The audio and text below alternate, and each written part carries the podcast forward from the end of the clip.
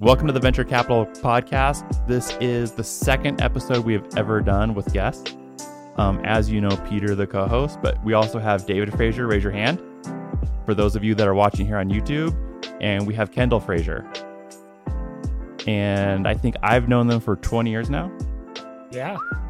20 years is a long time. So, anyways, about once a week, Peter and I want to do every Friday record an episode where we're bringing outsiders in to kind of come and share insights from either the founder's perspective or the the other side of the table, what it's like to be a venture capitalist.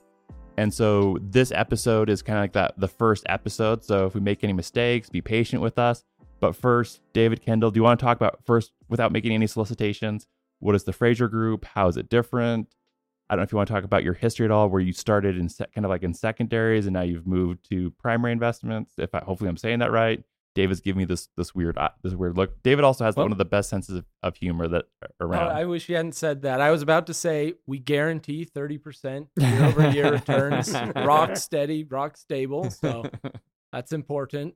Um, yeah, we uh, we've been a, a venture capitalist for 25 years, uh, working with our dad, and now uh, we uh, raised four venture funds from LPs, and we put it into software. What's the size of each fund? Uh, 15, 20, 30, and then essentially 90. Okay, so the So and they're you're going up a little bit each time. So- okay. Nice. At what stage of in stage uh, fund four are you in? Have you fully, has it been fully deployed? Fifty percent deployed? It's mostly deployed, so we're gonna go raise again. So well, congrats. thank you, thank you. What kind of deals do you guys typically look at? This is probably the most common question when people are like, "Hey, who do I talk to?" What is your like ideal profile? Oh, we love to get into companies at the seed or the pre seed stage. We like software as a service. We like AI. We uh we love companies that are B2B. And Mhm. That's what we look for. And But- then we we also do a lot of follow on as companies grow. So a lot of our capital will go into our existing portfolio as it matures. And I feel like Kiziks is also one of your your proud investments. Yeah, we uh we like to say software, software, software, and then when people say what kind of companies, we always just tell them about Kizik. Software's It's a boring. software It's boring. They make software and they move numbers and do stuff for businesses, but Kizik makes cool shoes that you can step in. So, I think three of the four of us are wearing Kiziks today, right? yep, Yes, you are. yep. I think if you if you're connected to Utah VC at all, you have to be wearing a Kiziks. Right. Right. Got your Cotopaxi jacket in your Kiziks. That's how you know you're got VC. Right. Well, let's kind of have this episode focus on AI and your perspective in the changing landscape. Um, and how do you think the startups or the companies in your portfolio should be u- utilizing AI?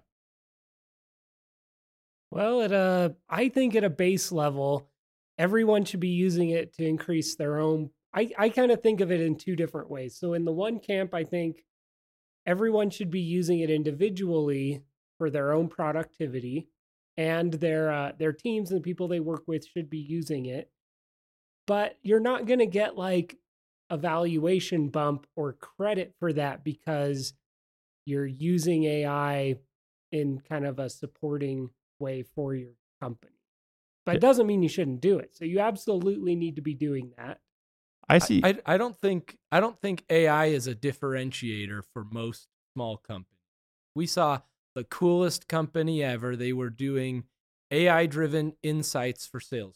They'd look at all the data on Salesforce. Hey, you know, when this happens, that tends to happen. If you want better results, do this, do this, do this, do this. And it was really cool, really analytical, really powerful. And then we stopped and we thought to ourselves, this is exactly what Salesforce will want to do because that's Salesforce's whole job is to create data on your Salesforce motion and then like use it. And uh, what I think is going to happen to this company, no offense if you're that company, is Salesforce is going to show up and eat your lunch because it's their data, it's their platform. If they say, hey, everyone, we've got this great, we, we just built this AI solution a year after this other small startup, but still, we built it a year later We've got an army of engineers, and uh, we think everyone should use this. They're just going to eat the smaller company's lunch. So I, I don't think you should lead in saying, hey, I'm going to build this tiny little niche uh, AI application. I don't I don't think that's going to build you a competitive moat. It's the big ones that are going to swoop in and, and eat you up. Peter, you're like nodding your head. Oh yeah, I just I mean I'm curious to hear what what the Fraziers think from a like where the opportunities are in AI. Um, but a lot of the things I've been thinking about lately is that I think there will be big opportunities for AI infrastructure, and I think there will be big opportunities for companies that have unique data sets. And I think all the companies that are essentially AI wrappers are there might be a couple winners in there. Uh, who knows? It'll be hard to like pick out. Some I will think get about bought. some will get bought. I think of them like Canva. Like Canva is like an interesting like product market led growth UX, but there's nothing really special about Canva, right? From a technology perspective. Um, so there could be some winners there, but I think they'll be really hard to pick. Um, and I think the big thing is that the incumbents who already have the customers, already have the data, they're just going to be implementing LLMs from larger players and leveraging their own data set, their own customers. Um, and and and frankly, like if you look at every single customer that's out there, or every single company, SaaS company that has access to these data sets, they all have an AI play, right? In process. They're all thinking about it because you have to. So I don't know. So that's where like I'm thinking about where the opportunities are and where we're focusing is either unique data sets or infrastructure when it comes to like pure play AI. or or just have a really cool business and say, "Hey, AI, we were already planning to do this. Yep. It was already going to be so awesome, and now this AI is is helping us make customers that much happier." Like I'm, Sure. I like those kind of pitches, but if they come in saying, "Hey, we're different because we Yeah. use a large language model," to me that that kind of puts me off a little bit. Yep. Yep. In that sense, do you look at AI as it's something that everyone has to implement to be competitive? As you look at like the uh, economies of scale, everything is going to shift from an economic standpoint. And that if you don't do it, you just like like let's say you're uh you you sell widgets. Widgets are now 5% cheaper. If you can enable AI, you can stay competitive. If you don't aren't able to e- enable AI into your business, your ERP, then you're going to be at a huge disadvantage. I think in the long run, that's 100% true, that it's kind of table stakes. Like, this isn't what you do as a business, but if you're just less efficient, then you just you just won't make it. So. So I, I think you're 100% right there.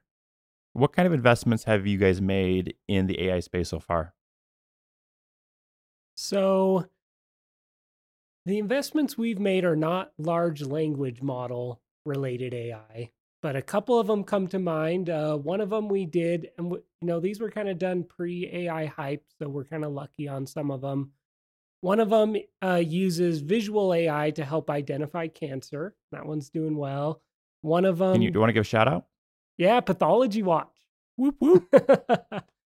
so they're doing well, and uh, but again, it's not really related. Now they they do incorporate some large language models just for helping write up notes and annotations when they identify cancer, but that's not their bread and butter. So I'm glad they're they're relying on that. They're integrating it in.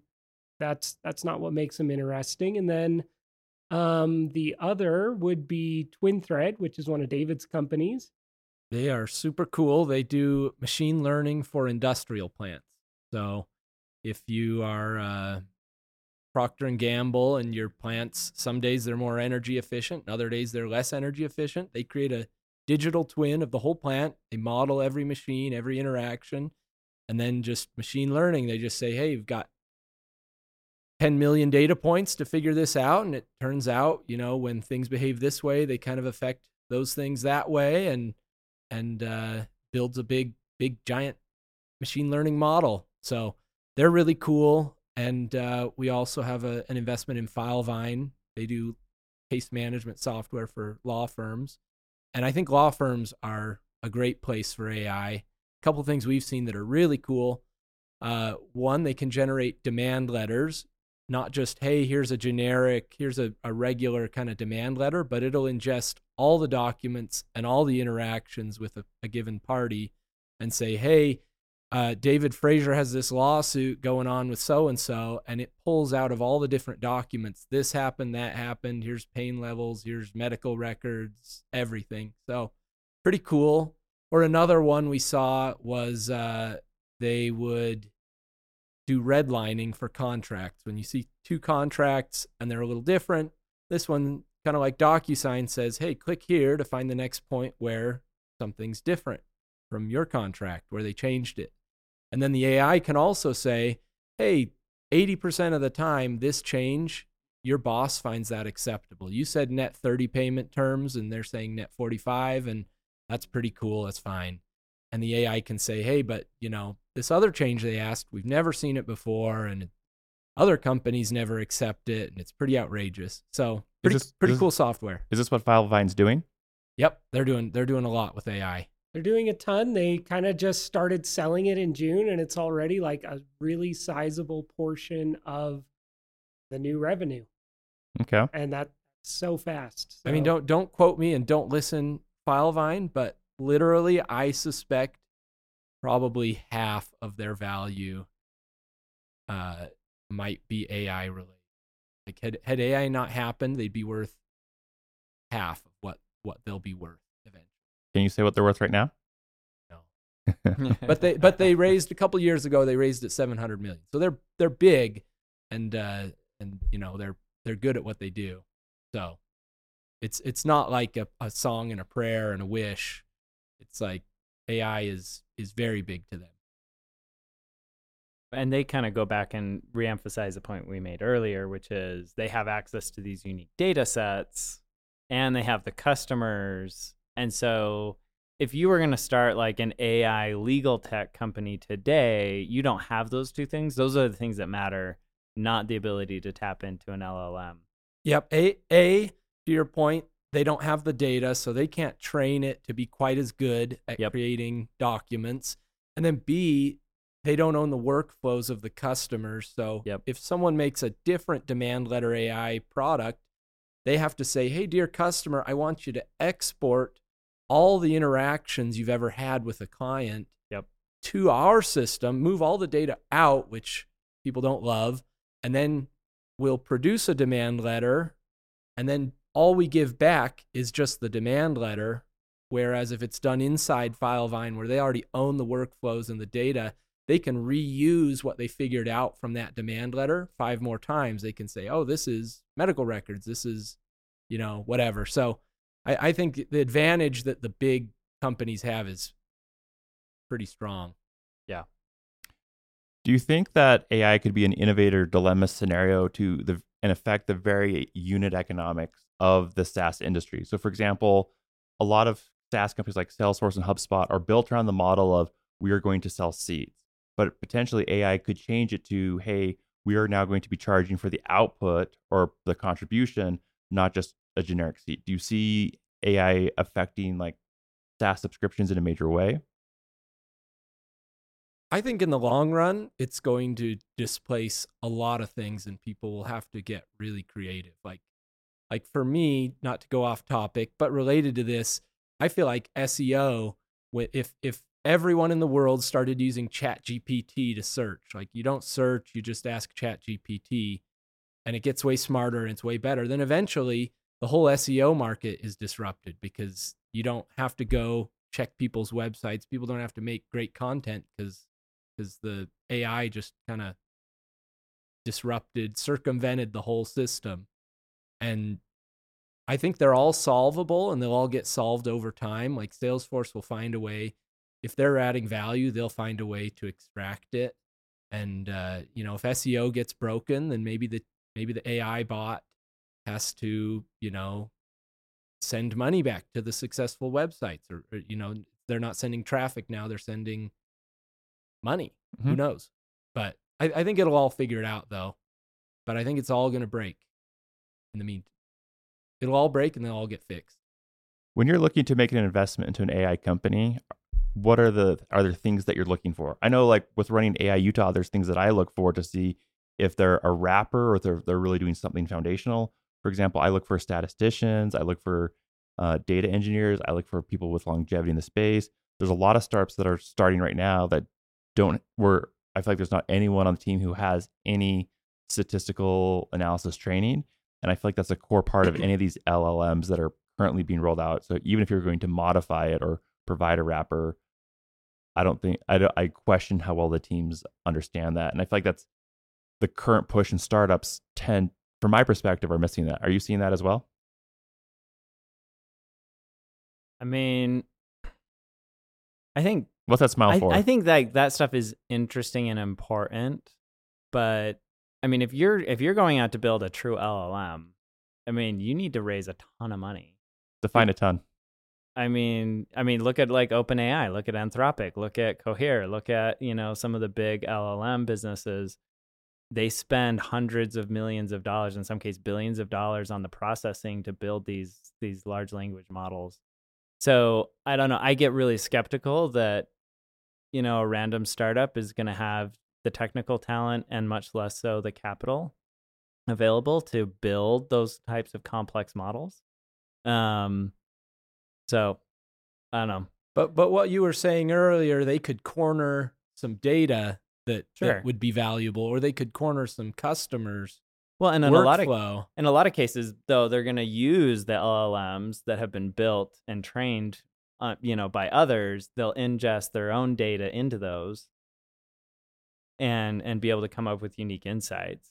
I, I want to hear what you guys think about whether the large language models are even going to be differentiated or special. Like at, at some point, are they are they all just going to kind of seem kind of similar? And one day Anthropic is the best, and then four months later, ChatGPT five comes out, and then you know, it, are they going to be very special? Are they going to be a bunch of uh, you know, American Airlines versus Delta Airlines versus Southwest. So, I mean, I think I don't know. My viewpoint on it, having looked at several of the large LLM businesses, is that to a certain extent they will converge. So they'll have like their unique differences. Um, but honestly, I think over time, compute cost will come down. Uh, the LLMs will be more or less commoditized. What I think is more interesting is will those companies be able to build the infrastructure? So, will those companies be able to build the infrastructure that makes it easy for other companies to build on top of them? Much like there's nothing special about having a server farm, right? That's not what makes AWS special. What makes AWS special is all of the software that's layered on top of the servers. And so I think that is where like the bigger opportunity comes from. And so if you're looking like an OpenAI, I think OpenAI is like an interesting company largely because like everybody uses ChatGPT, you know, and because everybody uses it and everybody, you know, they're able to en- to engage with and integrate with so many different companies that they're building out this incredible tech stack that will, I think, allow them to have long term longevity in the space. Um, but you know, I don't know, like five years from now, if you're gonna start like a brand new LLM business, I I think it'll be more or less commoditized on that side. I don't know. That's my viewpoint. I'm I'm curious what you guys think. I like that answer. I like that answer too. Actually, uh, I was pitched by someone who wants to build a, an LLM to compete with OpenAI and uh, Anthropic, and uh, Uh-huh. trying to think what the differentiator was going to be. I think it was going to be he claimed that it would it wouldn't have all the the safety controls. And, and, and he was going to raise it from Saudi Arabia, right? Yep, he was going to raise it from Saudi Arabia, and it wasn't going to have all the guardrails. I'm like, well, But I mean, that's gonna happen, right? But um, but I don't know if that's the one that you want to invest in from like a business perspective, because like and how often do those guardrails really like hamper your business's ability to utilize the model anyway? Yeah, Like, is yeah. that hurting Filevine because like, oh dang, that you know, the LLM we're using isn't letting us redline the documents the way we want. So Well, and frankly, guardrails are good, right? I mean, you think about like Twitter slash X, yep. got rid of a bunch of guardrails and got rid of a bunch of customers as part of it, right? So fascinating stuff. So, um, what about the sh- uh, uh, uh, back to this like company that pitched you? Um, if you look at like what's happening in crypto, um, there there's a competitor, and maybe Sam can maybe find it for us. He's our he's our helper. Um, producer, should we call you the producer, Sam? Are things happening in crypto? Well, Oh. so I, I was listening to it was the All In podcast, and they were talking about how um, a lot of the markets, like the, F, the like the next FTX, they think is going to come out of the UAE, and because of the regulations, and they're making it easier, more predictable for people to work with. And do you see the center of AI if the U.S. is so focused, like if companies like Google are so focused on uh, being politically correct, uh, having all these guardrails out of the gate, a company could go to the UAE, have an infinite amount of cash that could come from there. And do you think that makes it tough for your portfolio companies, your investments to be competitive? I don't think so, only because of how much brain power, capital, and like GPU time you need to like make these huge AI models. I've read that like China is just struggling. Now they're not allowed to have the best, but I think it just has to be centered in the United States and probably even San Francisco for the next like year or two because that's where all the smartest engineers live. It's where the capital is. You can get GPUs here. I think if you had a model that was trained without any of the guardrails that like the US might just restrict it and say, sorry, we're not going to let you, you know, and maybe the people who provide it, like NVIDIA and the, the data centers here, would just cut them off. And I think even just the risk of that would be too great for them to attempt it. And then I'm not sure, like I said before, that like taking the guardrails off just unlocks all this power that is like good in a business case. I'm not sure that that it like makes a lot of sense to take the guardrails away. Does that make you more profitable? I'm not sure it even does. I mean, I- An- Anthropic makes the argument that they have more guardrails, and by having more guardrails, it makes it more compelling for businesses. to Yeah, use. then they can actually use it and they're not wringing their hands and they're not open to lawsuits. Uh, yeah, Right, I, I personally don't want guardrails on mine, but but enterprises are terrified by the idea of everything that could go wrong and they Right. have to control it very carefully and to the Yep. extent that there's you know some protection in there that makes sense for enterprises and they're the ones that have all the money and spend all the money and i, don't- I don't i don't i wouldn't bet on a saudi arabian Yeah. ai horse self The other thing too that kind of surprised me is that um, even though a lot of people talk about ChatGPT from a, like a consumer perspective, the number of like actual consumers that are using it is relatively small compared to the number of businesses that are using. it. I mean, and actually paying for it. So a lot of people use it, right? But they use the free version, but they there's not a lot of like individual consumers that are paying out of pocket uh, for it on a regular basis compared to like business paying. seems like coders get a lot of value from it Yeah, but a lot of other people just use it as a modestly better search engine and businesses are going to use it everywhere all the time Yep, in yep. a really cool way so i'm, I'm 100% this- on the hype train for like yeah. is it going to completely change everything in business yes is it going to change everything in in the near term in your Everything else? personal life not really Although, you know, to counter that, I, I have this friend and he was like, I don't know what, you know, it's our big anniversary coming up and I got to like do something nice. And he ended up like going to Chat GPT and being like, here's like, here's my situation. Here's my wife. Like, give me something like good. And it like gave him this big long love letter that he then like tweaked it just a little bit, gave it to his wife. His wife was like, "This is the nicest, like most romantic thing you have ever done for me in my life." Our Oh, marriage, no. she's right? gonna she's gonna put that into like a someday there'll be something that checks if it oh, was there produced. are checkers. There are checkers. She's gonna There put it in a checker one day, and that marriage is done. No, I no, don't he think so. can then claim that it was trained on his letter. yeah, yeah. Be yeah. like- That's true. He'll be like, it was trained on mine. It was the pinnacle of. I mean, as long as he didn't lie, right? As long as he believed everything that was in the letter, then it's fine, right? But but I guess my point is is like he's getting this additional value, right? As a consumer and something that's, you know, maybe a less little less obvious. The other thing though, I saw this chart recently uh, that was really interesting and they did this study and they they they had like two groups. They had one group that had access to like a chat GPT and one group that didn't and they looked at like productivity over time and they were able to demonstrate like the quality of output of the work was like like one to two standard deviations better on on average uh if they were using you know one of these these uh ai models like ChatGPT to assist them in their work than those that didn't. So it was it was interesting because like intuitively we think like yeah that makes sense but to actually see it like in the data was I I really like using it to get me started something. Yeah, yeah. I use it to get started, and then I try to go back to what I like to to like my own tone. Yep.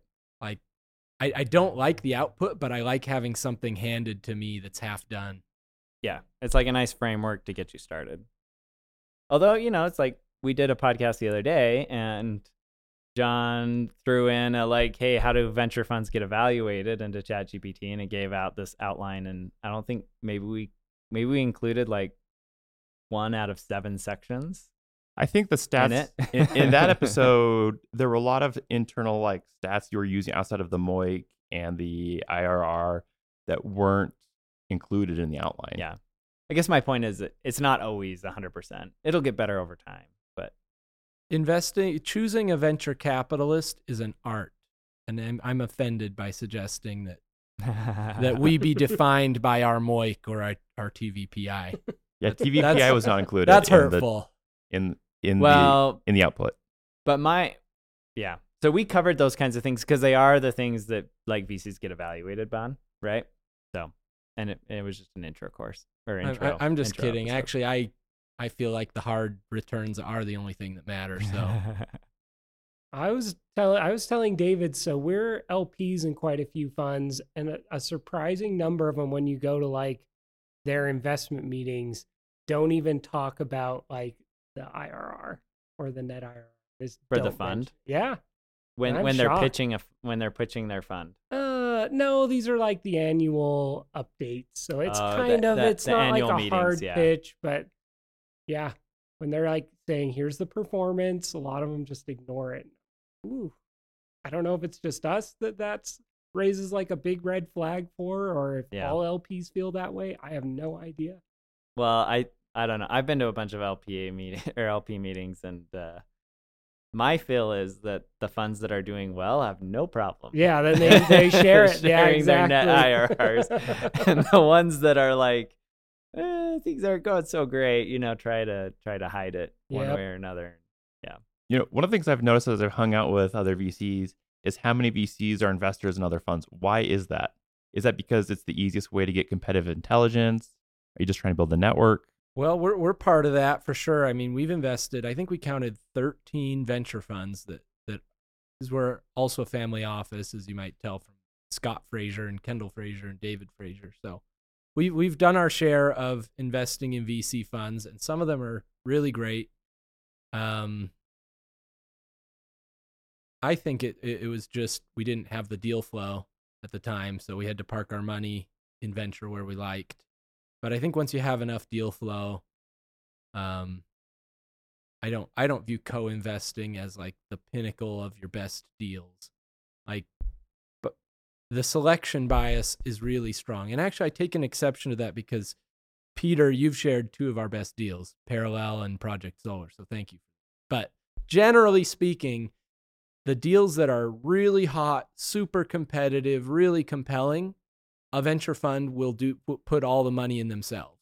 They'll say, This is the best thing we've ever seen. I love it more than anything. There's no room to share. And then there's a tier down where they're like, Hey, you know, we don't really want that much. No other venture funds really want it. And therefore, we will syndicate. Um, Or they'll do stuff that's outside their stage, right? They're like, ah, like we we're a Series A shop, and you know they're raising a Series D, and uh, you can invest in that. But at that point, you know valuations are high, and you know they'll run SPVs and other things to, to make those happen. So, but I- I- not particularly helpful if you're a seed fund. I don't view investing in other venture funds for their co-investment. I don't view that as like the end perfect situation because the co-investing is is good but not arguably not as good as just sourcing your own deals. trying to think like well, so i'm an lp in a handful of funds and for me it's partly because it's they're my they're my friends you know and i like them and i like their performance and you know i want to be supportive and and uh, i have friends that are lps in my fund that are at other venture funds and so there is i wouldn't say it's like a quid pro quo per se but like there is a little bit of like yeah like i'm an investor in your fund you're an investor in my fund like we're friends let's go like make fun stuff happen together. It's i think there's also a little bit of like hey this is an opportunity for me to to diversify a little bit uh, because like for example i'm in i'm an lp in a super super super early like pre pre-seed fund and that's not what we do as a fund but i think it's an interesting place to be so i'm you know small lp in their fund because you know I, I like the diversification and I like looking at the stuff that they're looking at, you know, and and so I think there's a little bit of that. Um, I know there are a lot of funds like Sequoia does this a bunch. I know where they'll make investments in like early pre-seed funds, and they're just hunting for deal flow from that perspective. Or they're like, we want to rate, we want to do the Series A, and so we want like insight into as many companies as possible. So they'll they'll be an LP in a bunch of these pre-seed funds and then those funds go out and write you know 100 checks and so with you know 10 lp commits they can have access to like a thousand companies uh, their metrics and, and track them and so forth so i think there's like value there uh, depending on what your strategy is um, but yeah i mean that's that's my perspective on kind of why i've written lp checks How has AI changed your your thesis as an investor? And then how would that and would that uh, correlate or change your uh, your thesis as a founder if you're a founder? Oh, I would say it hasn't, but uh, David could say better than I have. I think what the Fraziers really look for is something that can have a long term competitive advantage. And sometimes, like a company like Kizik Shoes or Project Solar will come to us, and our first inclination is like, no, never in a million years would we invest in something like that. It's not software. But we dig deeper and we see, like, okay, we really like the moats that they can build and the competitive advantages and different aspects of it and we'll do them anyway and so i think for ai it's the same where we just hold it to that same standard and that's why we would invest if it can own the data or the users and if it can't like we just wouldn't give it credit for ai so we maybe would still invest just because they're using ai and maybe they're over claim they're overselling the AI part isn't like we're not going to not fund it, but they don't get the AI credit because that part is going to be commoditized. So uh, I would argue that it hasn't changed our fundamentally, but I, th- I think that um, having AI, uh, just the existence and the efficiencies of AI is a good thing for investors because there's always kind of this pull, push and pull between, hey, here are these legacy solutions that already work, that have already figured something out and meeting a need. And then here's these younger companies that are trying to disrupt and they're trying to change the way things are done. There's always this push and pull. And I feel like AI is causing the gap between the two to be wider than ever. Like you look at some dinosaur, some Yardi or RealPage if you're in real estate, or you know, or just anything that's on prem software. any on-prem software. It, right now, there are companies that are like, "Hey, they work, and they're, you know, they they check every feature set box that we have, and so they stick with them, even though you're like, why aren't you doing this new cool company? They do really cool things. But anyway, now the gap between the two is wider than ever. And so it's making, I think, all disruptive companies and young companies are going to be able to eat the dinosaurs' lunch a little bit better. It's going to make them a little bit more stinky. Yeah, I mean, basically, right? Like, if you're on prem, you're going to have a real hard time implementing true AI tech into your tech stack and providing those that value. Whereas a new up and comer that's more cloud based right out of the gate can theoretically offer all those same features plus a whole bunch more. That's even, you know, it's even more difficult from those for those incumbents to be able to catch up with. So, yeah, I think I think that's a great point. For me, like it really hasn't changed our strategy a whole lot other than what I talked about is like when we're looking at opportunities in AI, it's the infrastructure stuff, it's the unique data set stuff. And so if, if you're starting a new company and you want to be in the AI space, I would be thinking about like, well, where can I play in those two? Because if you're going to be just an AI wrapper, you're effectively building on someone else's platform, which you don't control. And that's just always a super tenuous place to be. And then I also think you're lacking the things that are like truly competitive um, and and create you know real barriers, which is customers and and to a certain extent data as well, right? Uh, that your incumbents have, and if your incumbents have like a reasonable tech stack, they're going to be able to implement AI very effectively. So, what areas of infrastructure are you looking at? So these could be anything from like we've you know we've looked at like some of the large LLMs. We've looked at companies that are more on the um the the actual like GPU cloud processing space. We've looked at companies uh, that are providing like security um uh in that tech stack um different like optimization tools like picks and shovels really. Um so that those are yeah a few different types of examples of stuff that we are looking at or have looked at. We saw one that i thought was really cool that was making machine learning more accessible although maybe they're not that that long-term perfect protected but they were basically saying hey to get to a good machine learning model your data has to be in this kind of a state you have to spend this much time to get there.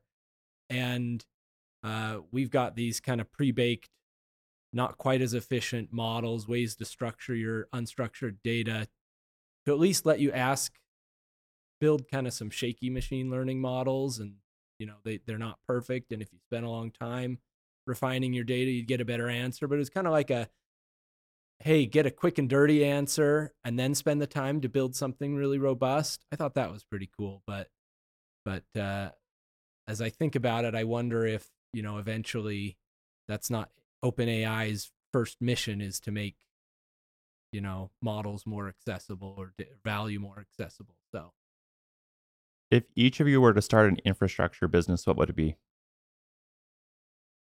Banana stands. There's always money in the banana stand. I mean, honestly, I probably wouldn't because that's not where my expertise lies. But if you had to, like, of trends you're seeing, like, let's get the secrets from the VCs without um, violating NDAs. I mean, on, I'd probably take a look at like all of the different softwares that sit on and around like AWS and other cloud providers and think, all right, what are the things that are going to be needed that are similar to this for AI companies, right?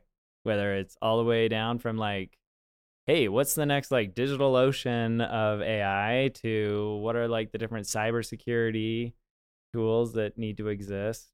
to what are the analytics packages? right? And i mean there's going to be a point where like like you have companies like cloudability that help companies that are on aws better manage their spend and understand that there's going to be companies like that that are going to be needed on the ai side as well. So I, I don't know. I'd be looking at some stuff uh, in and around that. I was with an AWS rep this morning who was talking about that idea.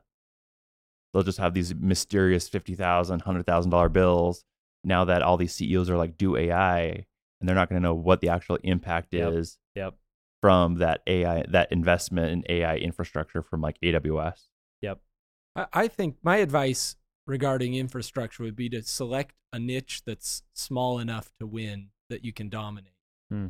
So I, I, if you just said, hey, make another, you know, add on to AWS or something, I worry about that. We invested in a company called Opiniion that was doing something not very special, uh, reputation, like give you give five star reviews and uh, leave reviews and surveys, but they did it in the multifamily real estate space where they came. They said, hey, you know, if you want really great reputation, you could just go to Podium, and that'd be fine, but we at Opiniion are going to make it exactly for what a property manager needs, and it's going to do exactly what a property manager wants when they want it. So you get a you get a maintenance fix, then you get a a, a review request, or you're going to leave in three months, then you get a, a survey saying, are you going to stay? You're going to leave. So they were doing something that wasn't going to win in the broader ocean, but they picked a small enough wit niche where they said, "Hey, we're just going to make exactly what people want here," and I felt like they won because of that. They, they're they're doing great, so I I would just try and narrow down small enough where someone hasn't quite cared about it quite yet. Okay. What about the data side? So the infrastructure side we've talked about.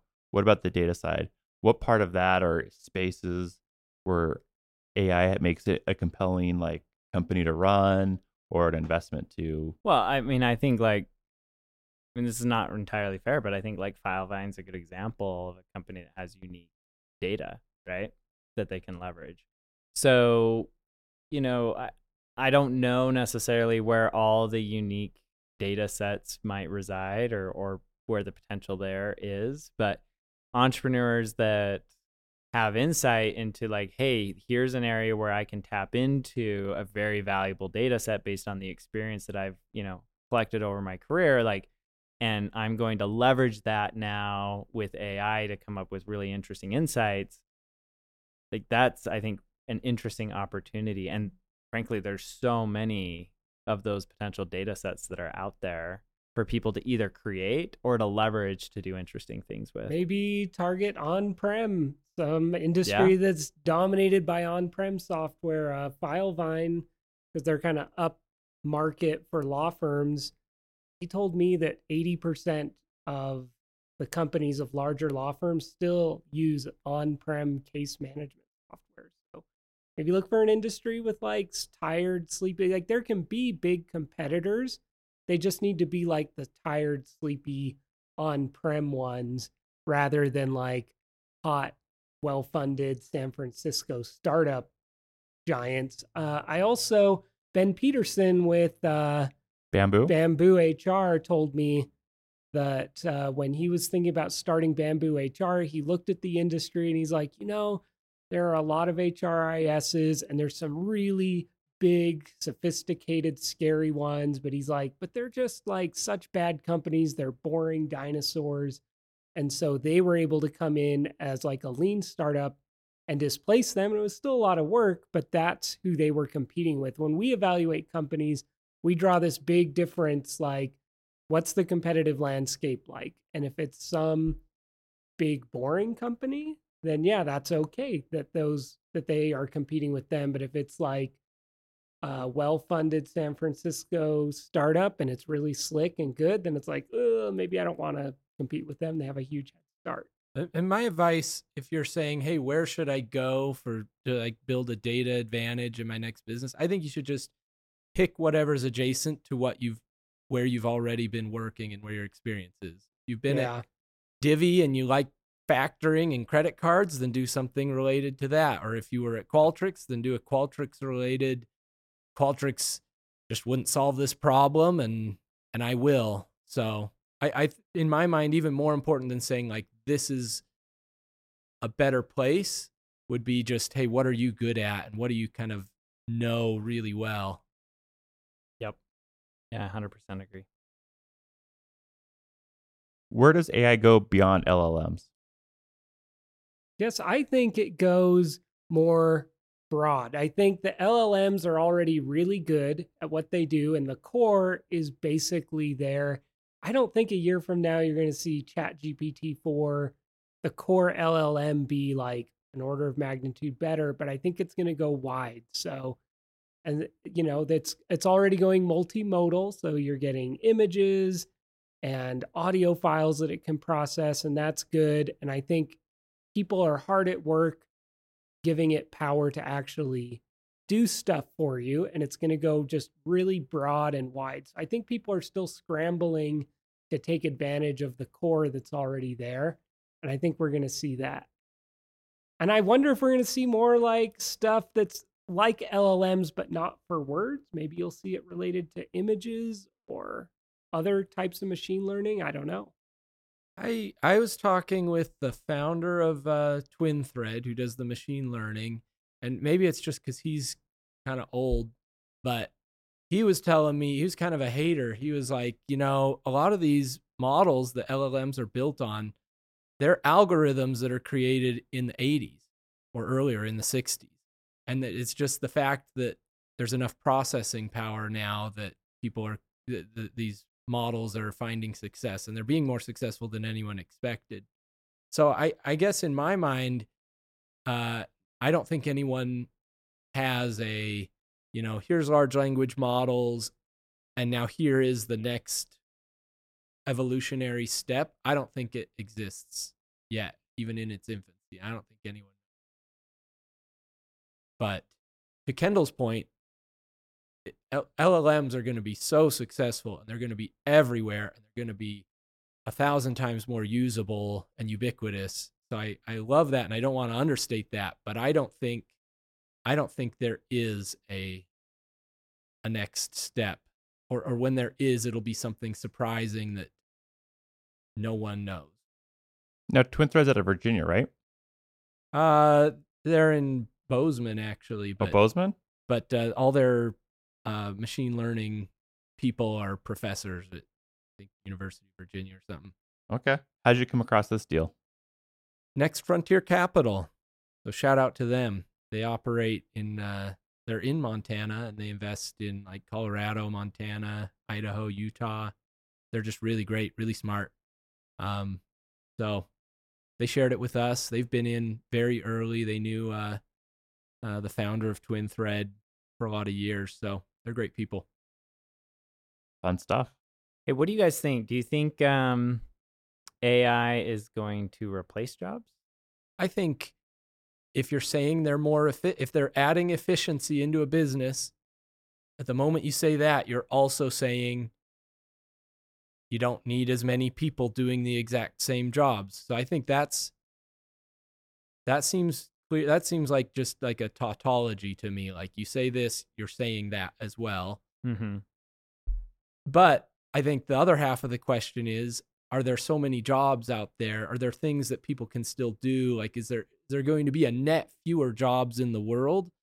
I don't really think so. Like people could say that about cars and horses and anything that's gone out of fashion and there have been new jobs so entertainment. Lots of entertainment jobs now that weren't there before. I, yeah. So I think I think there will be huge disruption. There will be jobs that one person does that five people did before. There, there's definitely that. But in terms of can new people will new jobs exist? Yeah, I mean, I think the thing that's kind of interesting is that um, the jobs that are least likely get to get displaced are the more manual labor jobs that historically have been under threat from technology and machinery and robots and so forth. And the jobs that are the, probably the most threatened are a lot of white collar type jobs. You know, I was talking to serves them right too. I was talking to somebody earlier today, and he was like, "Oh yeah, I was gonna, you know, I went and worked at a big four accounting firm, and even the big four, you know, accounting firm was like, hey, with all this AI technology coming down the pipeline, it's gonna totally like change what accounting is." And he was like, crap, if you guys are saying that I'm not going to have a job, I need to transfer industries like ASAP, right? Um, so, you know, I think I think you'll see more of that where like we just don't need as many accountants or lawyers or, you know, a, a bunch of these jobs. Um, which I actually view as a great thing because uh, I joke at University Growth Fund that I try to convince a lot of accountants and lawyers not to do accounting or or lawyering things, and um, because it's just kind of a waste of their life and potential. I feel like in in a lot of cases that they could take that same intellect and use it to create more create you know to do things that are more creative and i think that's where like there can be some really interesting new job opportunities new careers new businesses that exist because we we're able to kind of unlock some of that human potential that currently gets locked up in law firms and accounting firms and uh, and other places like that I think that's right. And I think you're particularly at risk if you're like entry level white collar worker. Like paralegals are probably at more risk than a full fledged lawyer. And I think the lower level accountants are probably at more risk because I think the AI is going to say we just need fewer paralegals because they right AI is doing that. And I don't know in 10 years where it'll be, but I think in the short term, it's kind of those entry level white collar workers who are really at risk. or anybody that doesn't have any sort of like real true differentiated expertise Yeah. right Uh, John, can I hold your phone so it seems like I'm reading from this? Okay. John, what do you think about uh, universal basic income or AI or AI tax? Like, are, do we need to Did you write read my the- mind? Oh, is that on there? That's not on there, but it was going. We were Well, tell tell us your thoughts on uh, righting the wrongs of uh, of AI disruption.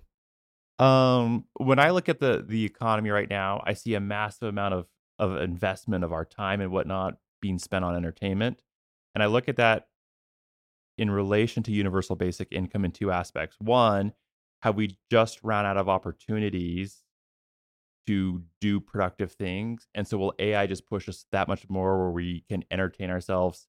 You know, can we eight hours a day and do two hours of work? or is it the flip side of a of this entertainment is just a drug and it's keeping us from going to like the next stage of like civilization like a dyson sphere joke on the joke about the dyson sphere but But does that mean like spending more time outside and feeling the grass, or what? What's that? If if entertainment is the drug, what is the? Uh, i don't know if it's the drug or it's the symptom the symptom that we are becoming so advanced we don't have to work 12 hours a day like we used to or it's you know a combination i should flip this back on you but, now but what should people be doing with their time if they if they just like, hey, you get one hour of TV. What is what is the thing they do? I think people should be focusing a lot more on education. I think education is more important than ever before. And it's going to take more and more discipline to do that when there's more and more distractions around. And when you, you see all these, And when AI lets you skip getting educated, I don't like, think it like works. it that way. does answers it the question. It answers the questions for you. and You don't have to learn the math. feel and you like don't what's have the point the AI can do? If I will need to know a history, I'll just ask at that moment, just in time history retrieval. I'll get it from the AI. I look at AI right now from a coding perspective as it's really good at guessing like what's the next one, two, or three logical steps. But I feel like it has a much harder, uh, you know, it's a much harder process to say, hey, what's what's a degree or two order of magnitude better? And that's where I feel like there's going to be this huge breakaway. So you're going to look at like I think a lot of junior white collar jobs. We won't perhaps need as many, and maybe we'll end up spending more time in school, getting educated but I think becoming a critical thinker is more important than ever before. One of the, my favorite stickers I have on my computer at home was when it's talking about the last two years of the of the market. It was it says this is like the the year of technical debt, and the idea was that when the interest rate for money was you know close to zero, people spent a lot of money just building code fast, building crappy code, and not really thinking things through because it was free. But I also I see that same sticker being applicable even more so today where people they don't have to really think things through or really analyze it and like i look at chatgpt and these other tools as doing really good jobs but it will miss very important things and there's been times where i've where i've made decisions and i've like sent messages to other people based on analysis and then i went back and i'm like it made a completely wrong analysis and so i, th- I think you know we we shift we can accomplish more but critical thinking is more important being self-disciplined is more important. Um, learning structure and rules is more important today than it was yesterday. Oh, I know. I just thought of something I want AI to disrupt. The four year like college education. If you have AI, I don't know, it's like, are people going to want to sit in school and spend four years of their lives learning like rote facts and learning like skills that are like almost outdated by the time they get out of school? And like, is it be, or would it be better for society if people just skip it, get into their educate, you know, start working on something that's valuable and then kind of iterate. what are you or, or, or you could go to Iterative the four year school, but your four years are like, hey, you spent a year this time, and then you got a, a real job and you did this real thing, and then you furthered your education again. So does, I, I agree. I don't think it has to be a big lump, Yeah. like a big upfront, boom, here's just these years that you're educated and then you're uneducated ever again. yeah. I will say though that one of the things I worry about with uh, AI from an education perspective is like if you think about true innovation, usually people talk about it as the intersection of two separate disciplines, and um, and the problem with you know AI is that if you never learn, if you never become like an expert in a given space because you're always just gonna you have this crutch called AI that just serves up stuff. You never actually end up becoming an expert enough in you know enough disciplines to be able to identify new innovative creative solutions to problems. Um so that I mean I think, you know, the flip side of saying, "Hey, AI is going to solve a lot of this tedious work that we do is going to open up opportunities for us to do more higher level thinking." could also backfire in that regard too and that like if it becomes too much of a crutch that we don't we don't learn we don't gain experiences and so forth like that could be a problem the flip side is i'm not a huge fan of four year education i think i think for the most part you don't use 90% of what you learn in school um, and it's a it's a tremendous burden financially for a lot of people um, and i think there are much more effective ways to achieve same or similar or superior uh, results, um, such as programs like University Growth Fund, frankly, right? Where it's Yeah. like, come join our fund and let's look at some deals together. And we're going to teach you how, finance and we're going to teach you analyzing markets and we're going to teach you analyzing competitors and assessing management teams in real time, looking at real deals versus like reading through a case study where you don't have enough context or depth to really get like well, that sounds awesome. I, where was that 20 years ago when John and I were in school? Well, well, the cool thing about a program like University Growth Fund is the answers aren't always like pure black and white either. Right. Like a textbook kind of says, oh, this is a better example because it's so obviously this way or that way. And, Yep. and uh, so that's a, that's a cool program.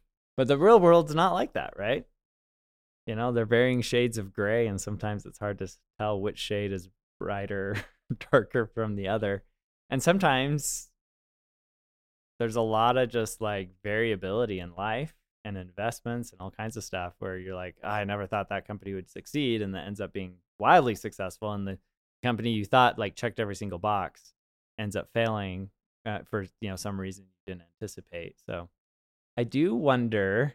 So back to your basic universal income question, if we didn't actually just go through an experiment of that over the last couple of years.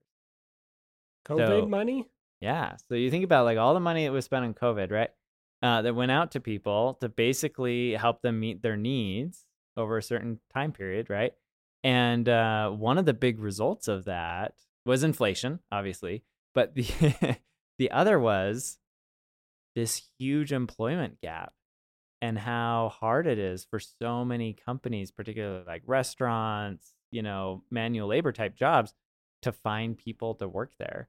And like how frustrating, I don't know if you guys have felt this, but like you go to a restaurant and it's like there's nobody there to like serve you, right? And it kind of makes sense because it's like why why would I do that when you know they're not paying me enough, right? And so um my business partner was just telling me the other day that you can go and you can work at Panda Express and make like 22 an hour right? I mean, if you're working 40 hours a week, that translates into like what, $44,000 annually for serving up some wontons. I mean, you know, it's But Kinda- it is hard work. crazy. I I I admire people who work a hard hard 40 hour work week. So sure. So David and I have a friend whose 16 year old daughter was basically running the whole front end of this sushi restaurant. Yep. And he found out she was like serving alcohol and managing the whole thing. And he came in and he's like, Nope, she's 16. He like put the kibosh on that. But it was just funny. He's like, Yeah. They're in such high demand that my 16 year old daughter was just running the front end of the restaurant completely like, well, she's a smart girl. That's really impressive. But Yeah. also, he's like, but it went too far. Yeah. Killed it. Yeah. Well, no, I agree. I, I think I think they it is a hard job and it you know requires a lot of time and effort, but that wasn't a problem that existed before all of this. I also kind of wonder, didn't a lot of that like stimmy money find its way to like just like some of the biggest tech companies like Apple and Amazon and like was that the is that a wrong perception? Like because people just the money flowed like they spent it, but it all just flowed into some of the very Well, they biggest spent it tech somewhere, companies. right? Yeah, they spent it. They all spent it at the same place. I don't know. So it all kind of just flowed to these mega tech companies, and I don't know. I don't know how you address that, or maybe you don't with the universal basic. Yeah. I don't know. I just think it's an interesting thing to think about. universal basic income for me, but not for thee. That's my philosophy. That's That's what I want. what I want. What are some of your your biggest misses as investors? So like investments we made that failed or Weren't in in- investments that we should have made I mean, like, the whole- out on. the whole reason I got into the venture space initially was is I was a student at Brigham Young University. Um, I recognized or perceived there was value of being if you could find the next like Google early on. I, I Omniture was the example I gave, but no one knows what Omniture is anymore. Um, unless you're like part of the old school. But it's like, how do I find those opportunities? And I think of the opportunities I missed, like I saw Lucidchart when it was just Ben Dilts. Um, and I introduced him to his first business co-founder instead of like, you know, taking that op- opportunity for myself. Um, I was with the Utah Angels with Ben Peterson, and I saw him start BambooHR, and I'm like, this is this is crazy. And there's been like a handful of others that I've seen or have been connected to.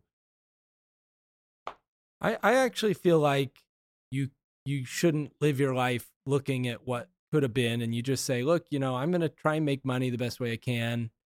And if this company makes sense to me, then invest in it. But I I worry that if you if you look at it from the perspective of, boy, if I missed this one and it, it could have become a billion dollars, that you're going to get stuck into the the FOMO route, and then you're then you're gonna do even worse. So, even even though we've missed some big ones, we missed. Well, we missed bamboo, but we were a little light on cash. Ben Peterson pitched before David and I were here, pitched our dad for money right at the very start. Mhm. he's like, I was light on cash.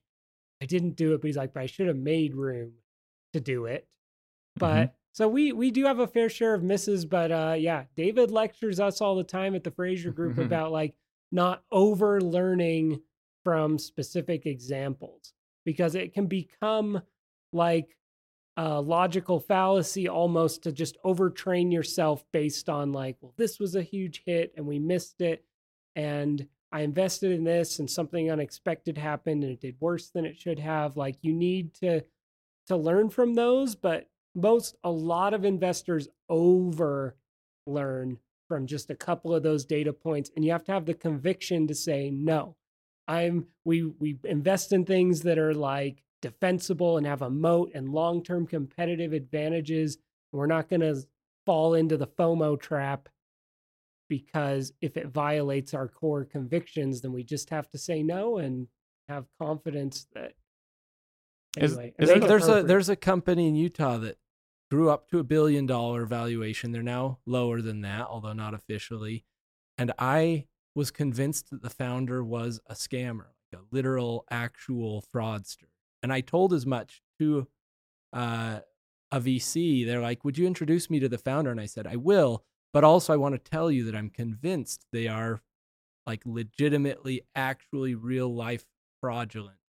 And uh, I connected them anyway. And then they invested and then they made a ton of money. I'm kind of hoping though that the company goes to zero so that I can be right. I- I really hope. If you think to yourself, who is the biggest, like the craziest founder, then you're probably thinking of the one I, I saw. I don't. I'm don't know. crazy I right can think now. of like ten that fit that. no, the cr- no, but the number one. Number one. We're not we're not talking Josh James's here. We're talking top dog. I don't know. No, I'm just I'm just kidding. But Okay. I, I guess the point is, uh, you you you're you're wrong all the time, and I, I just think you got to be wrong as as long as you're right sometimes too. Then good job.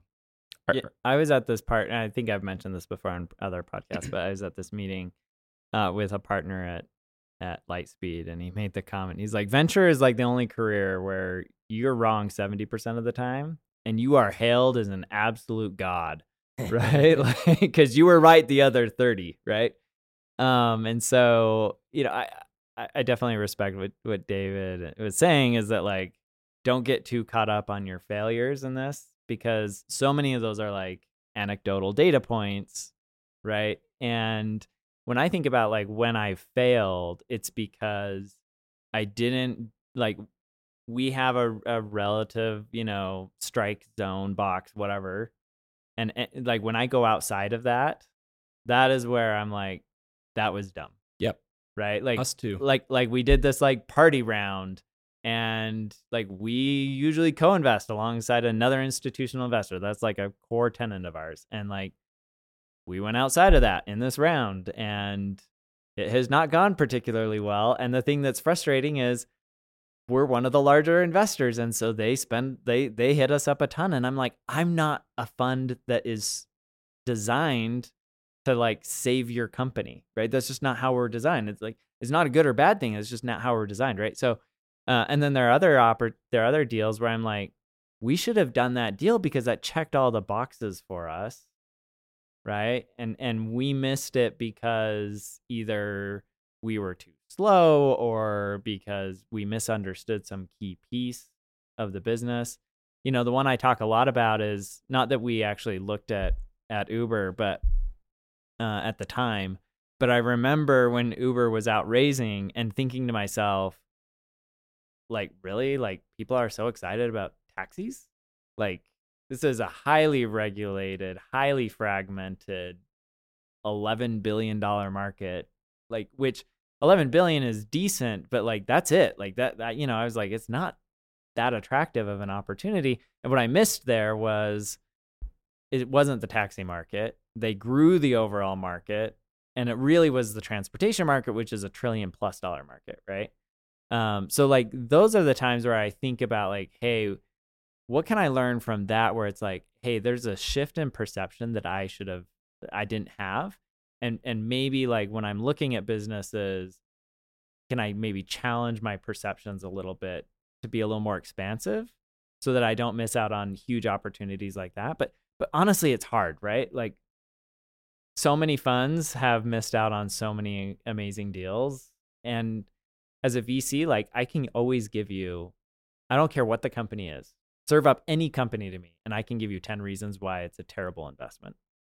So that's not the hard part. The hard part is like uh, knowing that but then also being able to see the potential and like marrying the two in such a way that you get into at least some of the winners some of the time and that you're not wrong more than 70% of the time oh kind of rambling there but No, I like it. I like that. One of Peter's comments is to be a good VC, there's like 10 deals every year to be on Sequoia level to win. How do how does the Frazier group look at like that type of a theory? Because like if you look at like I mean Peter's going after different type of logos and I think you guys go after he goes after you know he's in Spotify, Lyft, some of these other like larger consumer brands. And I think that's a very different persona than what you guys go after. Correct or incorrect? we also do growth stage so you know there's also that you know i'm not smart enough like like the Frazier group to go after pre-seed and seed We we do I would say yes, we look for 10 great deals, but what we think differently is the 10 deals don't aren't 10 new deals. They are often companies we've already been invested in for 5 years and we say we really need to get more money into this company, which means we need to call everyone who's left every employee who's left the company ask them if they'll sell us their stock or it means we need to like we at Filevine, we've been asking and asking and asking, hey, can we put more money in? Can we put more money in? And then one time, one of the executives needed to buy a house, wanted to move, and they're like, okay. And so just stuff stuff like that where I would say you don't have to necessarily pick 10 brand new great companies, but plumb plumb your uh, current opportunities as much as you can as well, and then you'll still get your 10. I mean, are, are you guys looking for companies to IPO specifically? Nope. Are we just want to make money. Yeah. So how like how is that different? Because I think a lot of the standard VC persona is, can this company go public? Can this be a billion dollar company? And I like when you talk with like I've got a friend at um A16Z, like when I was fundraising a couple years ago for a project. You know, you talk with some some some companies, and they're like, well, if you're not at a billion, we're not interested. Some VCs, and then I talked to um, A16Z, and they're like, a billion's too small. We're not even interested. And I, I- assume that you guys have a very different that's model. the that's the size of their check they're writing too. Okay. because of the we size look of for their fund. companies that can monopolize what they're doing and so that means they're going to over the long term be able to get a higher like margin on the business they do so it's similar to that but we don't have a number like a billion it could be a smaller market like an Opiniion where it has a little smaller niche but they can just dominate it and we get in and we get in at a good valuation and you know hopefully that will be a really good IRR for us. I'm sure it will. Are We, were, we for- were in GitHub, but they were acquired. I didn't know you were in GitHub. Yep. That's cool. Yeah, we were in GitHub, but they got acquired You're leaving me by by someone who oh, by someone who thought they were more valuable under their umbrella, and uh, so we don't we don't particularly care whether they're acquired or have an IPO. But like Kendall said, they need to have a monopoly potential or a competitive advantage, and those ones tend to grow big. So, you know, if it's like, hey, we're going to buy 20 HVAC, 20 Jiffy Lubes and operate them really, really well, and our customers are really going to love us, then, you know, we don't, we don't like that. because it can't get big. Yeah, I mean, so what? What I've said in the past, right, is is that there are only a handful of deals in any given year that matter that are going to generate like the vast majority of returns, Mhm. and that's just the power law of venture capital because you've got eh, eh, you know it's just super risky. Most companies are going to fail. Uh, and then you'll have a few that generate such massive returns that like the company after them, you know, is is a fraction of as as much return, right? And so if you're, eh, you know, you're Sequoia, you ha- and you're Andreessen, you're like one of these big firms, like they have to be in those deals in order to win. But I think there are a lot of other models where you don't necessarily have to do that. And I think that's actually one area where the Frazier Group has done really interesting things. They're in some of like the big successful companies in Utah for sure, but they're also really good at identifying some of these smaller niche businesses that don't need to be worth 10 billion dollars and can still generate a very compelling return for their investors. What we'd like to think is like by logo, I don't know, half your companies might fail or maybe 70%. But by dollar allocation, like 90%, 95% of our money doesn't go into build. So Yeah. We write like the pre-seed and the seed. It's like, yeah, half half of those or whatever aren't going to be big winners and that's okay. And maybe we wouldn't normally like go out and fund companies that are at like a stage C or D or B Yep. for the initial check, but it's different if you're if you have a board seat Mm-hmm. and then they outgrow you and it turns into a board observer, but you're still watching, then we do feel qualified to continue to pile money in. Plus, you're getting money in like in between rounds at those later stages. So, you, Mhm. and you're valuing it based on the previous round at that, in that case, when you're buying a secondary purchase. So, uh, we kind of make up for it later. Yeah. But that's different most, you know, venture funds that are like the seed or the pre-seed deploy like 80% of their money into just brand new logos. Into that and they first save check. a tiny little reserve. Yeah. And I just don't know how they can make money doing that. And maybe they don't. Yeah. Yeah. Um, maybe this is my last question, and I don't know what other questions you guys have. Does the Frazier Group still follow what I call the the Frazier curve? Okay, we're gonna we're gonna coin this. Okay, that's gonna be a new term of in investing. and the example, probably one of the most iconic um, venture investing like presentations I saw was from your dad. Probably like one of the second to last Utah Angel meetings. And he talked about when you look at founders like Josh James, so he started Omniture, you see a founder who can grow and get a business to like a million, two million, five million, ten million in, in revenue. And for whatever reason, there's a, a dip and they start losing money. Um, and then they, they go through this kind of like tranche and then they start going back up again. And your dad talked about this being an example of them having to learn how to like retool, learning how to shift, how to pivot. And he, Part of it's just the company finding product market fit, and it Mhm. takes a long time. So even if the Mhm. people are the same, Mhm. it just takes So do you guys still follow years. that model where he said he's just like he's like I don't care if I hate the idea if I if I see this this rise where they can get to significant traction and then they kind of stall and have to pivot and shift around and they lose profitability. Once they start coming up he was like he's like I don't care. That's when I'm going in. That's when I'm investing. That's when I'm grabbing secondaries. Is that still true today? I, I think that's something we want to do. If you're looking at a company and uh, I guess it's separating yourself from emotional baggage or all the baggage in the past of like, hey, they raised this money and this went wrong. And you're it's very tempting to avoid those situations because if you then put money in and get it wrong, you're kind of doubly exposed because you you should have quote unquote known better. And so I, I think it's an admirable thing to just say, look, you know, now is now and then was then, and you know, figure out what went wrong maybe and see if that's that's better. But um, kind of my rambling answer of, uh, yes, you shouldn't you shouldn't hold someone's history against them.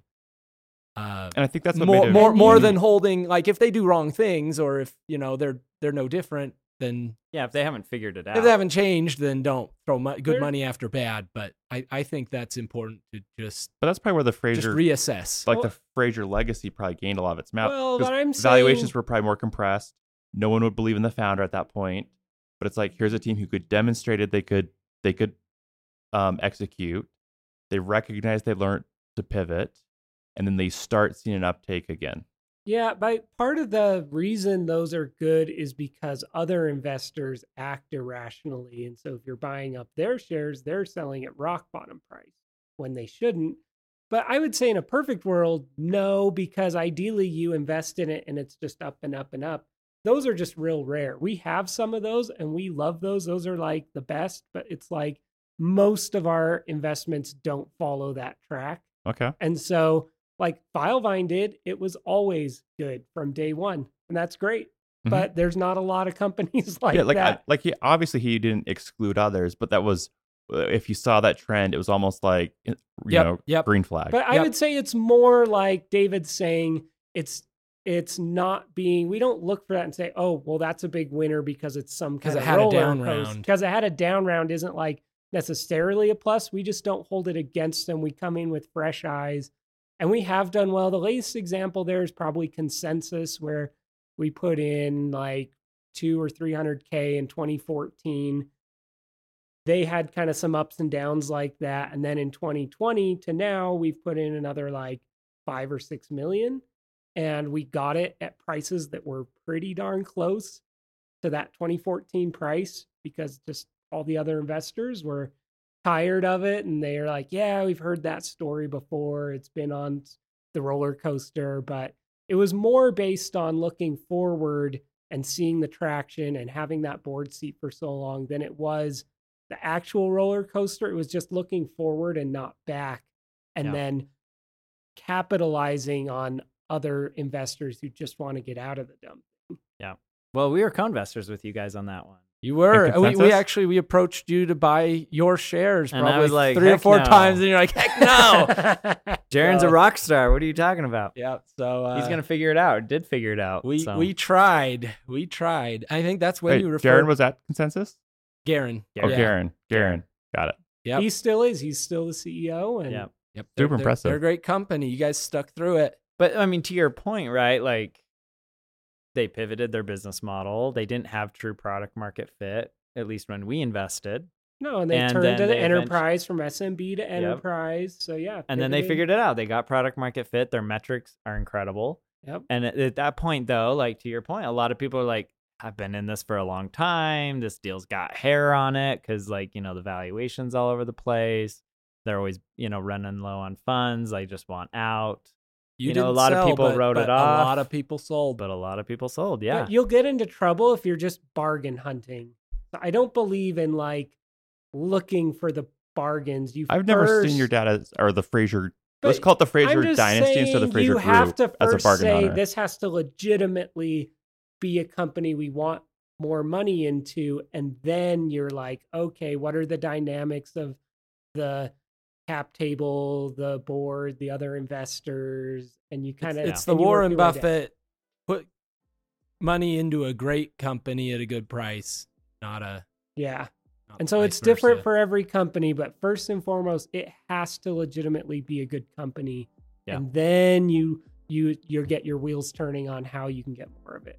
Oh, for sure, for sure. So, anyways, let's call it the Frazier Dynasty instead instead of the Frazier Group.